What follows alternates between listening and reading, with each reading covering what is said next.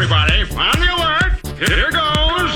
This is a My Talk Dirt Alert update. A quick look at what's happening in entertainment So much dirt. on My Talk. My Talk. This is gonna be juicy. Harry Connick Jr. and Lauren Daigle will, will return to American Idol to perform. Harry will sing a medley of songs from his new album, Alone with My Faith, and Lauren will perform her hit, Look Up Child. Harry talked about coming back to the show and said, I had such a good time when I was a judge and before that, a mentor. So any chance I get to see those folks again, I um, welcome. I have a lot of friends there. Uh, they're going to appear on the April 19th episode.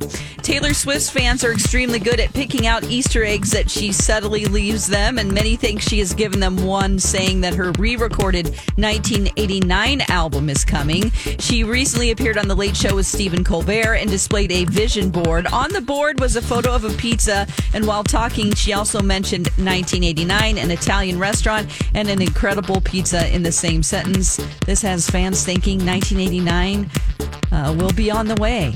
They have dissected the pizza photo and are putting various theories as to why this is signaling her new album on social media, too. Uh, for example, the piece of pizza has five pepperonis, and 1989 was her fifth album.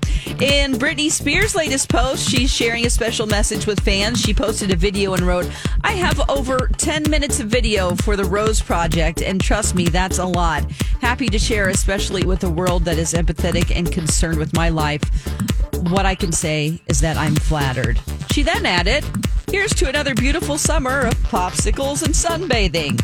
That's the latest dirt. You can find more stories like this at mytalk1071.com or by downloading our app.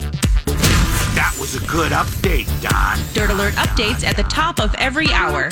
Plus, get extended Dirt Alerts at 820, 1220, and 520. Meet me back here in an hour.